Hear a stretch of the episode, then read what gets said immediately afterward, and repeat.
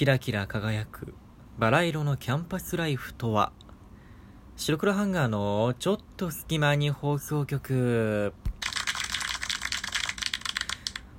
さあ始まりました、えー白黒ハンガーのちょっと隙間に放送局。お相手は、えー白黒ハンガーのベベです。今回はですね、えー白黒ハンガーベベの個人会と、えなってるんですけれども、ええ今日は何の話をしていこうかなと思ったんですがあの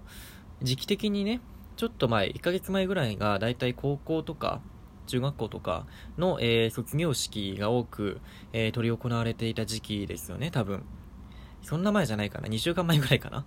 だと思うんですけど、大学のね、えー卒業式っていうのは、だいたい今頃、今ぐらい、配信してるぐらいに行われるわけなんですよ。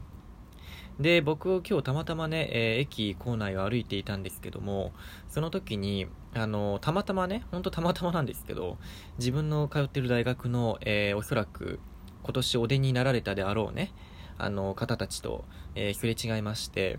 で、あ、なんか、そうか、そういう時期なんだなっていうふうになんかちょっと思ったりしてね。で、あのそういう、なんかこう、門出じゃないけど、あの出るっていう話はね、あたくさんの方が話されてると思うので、逆に、あの、これからね、入学する、大学に入ってくる、出る人もいれば入る人もいると思うので、そこの部分を僕はね、話していきたいなと思います。まずね、あの、高校から大学になるっていうと、だいぶね、あのワクワクすると思うんですよ。僕もワクワクしました。高校からね、えー当時というか上京するときに。うんやっぱり大学って、なんかこう、大人びて見えるというか、高校生までっていうのはやっぱりどうしても、あの、子供の延長線上って感じがするんですけど、大学に入ると、やっぱり、あの大人の仲間入りじゃないけどね。うん。まあ大学生はまあ、大人の仲間入りしてるかどうかなんとも言えないけど、だいぶね、みんな、あれだからね、羽を伸ばしがちだからね、なんとも言えないんですけど、あのやっぱり、あのだいぶ、その、えー二十歳迎えるっていうのもあって、在学中に、あの大人の階段を上るというか、そういう意味でワクワクしたりもするし、本当に全く新しい環境になる人も多いと思うので、大学ってどういうところなんだろうっていう。授業ってどうやって取ればいいんだろうとかね。うん。サークルに何入ろうかなとか、えー学食美味しいかなとかね。まあ、いろいろ、あのみんな期待に胸を膨らませる時期だと思うんですよ。特に今は。ね。これからあとちょっとですよね。2週間ぐらいしたら多分入学式が行われるのかな？この逆に。なんで、今日はですね、まあ、僕の経験もちょっと踏まえながら、えーバラ色のキャンパスライフを送るにはどうすればいいのかっていうことをちょっとお話ししていきたいなと思います。で、まず、えー大学の、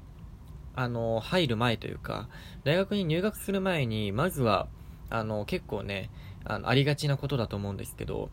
なんか新入生ラインみたいなものがね、できてるんですよね。でその新入生ラインっていうのは、どうやってできるかっていうと、まあ、例えばツイッターとか、あの、そういうもの、えーで、えーなんちゃら大学何年度入学、なんちゃら学部、えー入学生用ツイッター公式みたいな、公式じゃないんだけど、非公式なんだけど、そういうものがあったりして、アカウントが。で、そのアカウントに対して、えーなんかこう、僕もこの大学のこの学科に今年入るので、えー入れてくださいみたいなことを言うと、LINE の QR コードみたいのを教えてくれて、で、その新入生の LINE に入ることができるんですよね。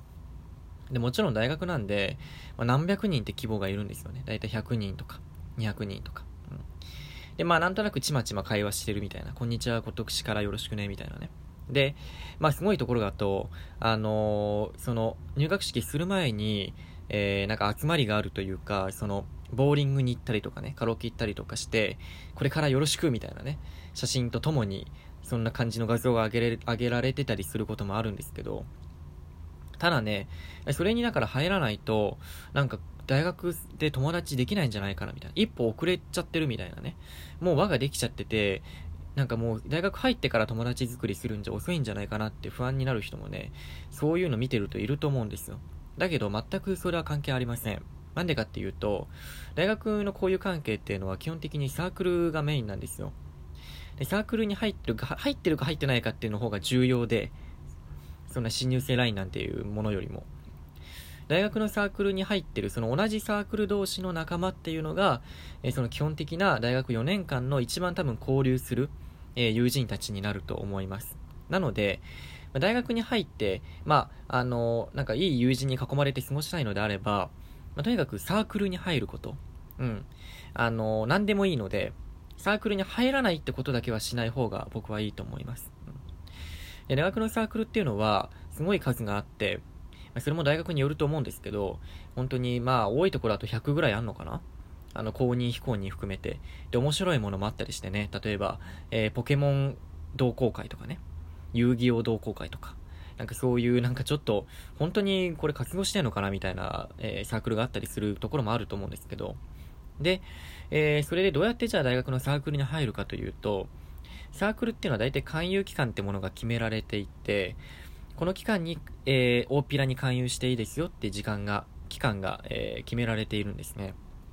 で、え大学になると、大体その最初入学するとオリエンテーションが、え新入生向けにあって何をするかというと、まあ、ネットリテラシーを学んだりとか、あのなんかこう大学生になるための、え知識、えー、大学生になるためにこれは最低限知っとかなきゃダメだみたいな、まあそれは履修登録の仕方も含めて、っていうものも教えてくれるこの期間というか、あの、あるんですね、オリエンテーションっていうものが。で、その期間、だいたい1週間、2週間ぐらいの時に、えー、それがサークル勧誘期間になっていて、えー、サークルの人たちが、まあ、ビラを配りまくっているというね、それが期間なんですけど、まあ、大学の端から端まで校内を歩いたりすると、もう、ビラで手がいっぱいになっちゃうみたいなね、ことも多分体験すると思います。うん。でね、もうサークルを勧誘する人たちも、もう人を選んでるとかではなくて、正直 あの、運動ができる感じだなとか、そういうのを見てるわけじゃなくて、もうとにかく手当たり次第に配ってるので、大学のそのサークルの間口はすごく広く開かれてるなと思います。運動が苦手だからとかじゃなくて、本当にね、新しい自分になれるのが大学の入学の時だと思いますね。うん。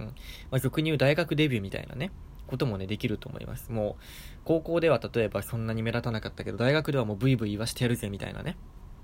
髪も、なんかこう明るくしてみたいな。あの、そういうのもまあ、いいかなと。でも大体ね、大学ね、髪を染める人多いんですけど、茶髪とかね。あの、男女ともに。大体ね、一周回ってね、1、2年するとね、やっぱ黒がいいなっていう風にね、一周するんですよね。うん。あの、あの、ぜひこれから入る人はね、見ててください。みんな最初ね、絶対茶色にするんですよ。まあ、たり、まあ、わかるけどね、気持ちは。ね。だって髪色はもう言われないわけで、誰にも何も。ルールはないわけなので、明るい髪にするのも何も自由なんですけど、僕もね、その音楽やってたりすると、あの、明るい髪にしてたこともあったりしましたし、うん、あるんですけど、結局ね、結局ね、黒髪に戻ってくるんですよ。ね、1年周期ぐらいで。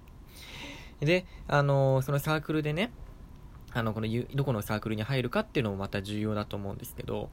まあそのサークルに入ると、まずは、大体ね、えー、歓迎会じゃないけど、食事会みたいのがあって、あの、新入生はタダでご飯食べていいよみたいなね、あの、時間があって、で、それを狙って、あの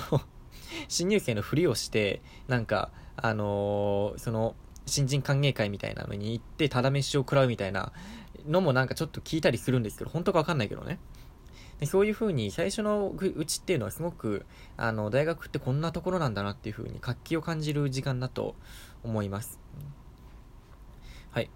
でね、あの大学生としてやっぱり、あの、勉学も大事なんですけど、まあ、そのサークルと、まあ、勉強と、で、他に何をするかって言ったらアルバイトですよね。でアルバイトって、まあ、基本的に、でも、その、なんだろうな、お金があ、あれば、別に無理にしなくても僕はいいと思います。うん。そこまでね、あの、お金が余って余ってしょうがないのに、アルバイト、時間を割いてアルバイトするよりかは、だったら自分のしたいこととかに、えー、使った方が、時間使った方がいいなと僕は思うんですけど、うん。まあでも、ほとんどの人がね、アルバイトすると思いますので、最初に、何のアルバイトしようかなってね、めちゃくちゃ迷うと思いますね。うん、多分。僕も迷いました。ね。え特に、高校は僕アルバイト禁止だったので、大学に入ってね、もうアルバイト経験がないわけなので、何をしたらいいのか、どのバイトがいいのか、まあ、時給がこんぐらいっていうのは安いのか高いのかとか、そういう基本的な部分からかなり悩んでやったんですけど、みんなやっぱ最初行きがちなのは、コンビニ、三大みんな行きがち、あの、初めてのバイトで行きがち、応募しがち、しがちなのが、応募しがちなのが、えー、コンビニと、カフェと、あとなんだろうな、カラオケかなコンビニ、カフェ、カラオケあたりはみんな応募しますね。大体。うん。多いかな。居酒屋はそんなに聞いたことないですけどね、僕の周りでは。うん、でコンビニは、あの、非常にね、今、あの、いろいろね、なんかこう、ね、問題になったりもしてるし、かなり、あの、バイトとも結構辛いと思うので、まあ別にいいんですけど、あの、あの、結構その、あえてね、大変なアルバイトに行くことはないので、僕が、あの、一番お勧めしたいというか、あの、大学生ならではの、大学、高校生じゃ多分できないであろうバイトとしてお勧めしたいのは、えー、まあ、一つは塾講師ですね。塾講師バイトってやっぱり、さすがにね、高校生じゃ多分できないと思うので、大学生ならではのバイトですよね。あの、えー、自分たちがその、小学生、中学生とか高校生の子たちに、えー、まあ、勉強を教えるっていう、それがまあ塾講師バイトだと思うんですけど、うん。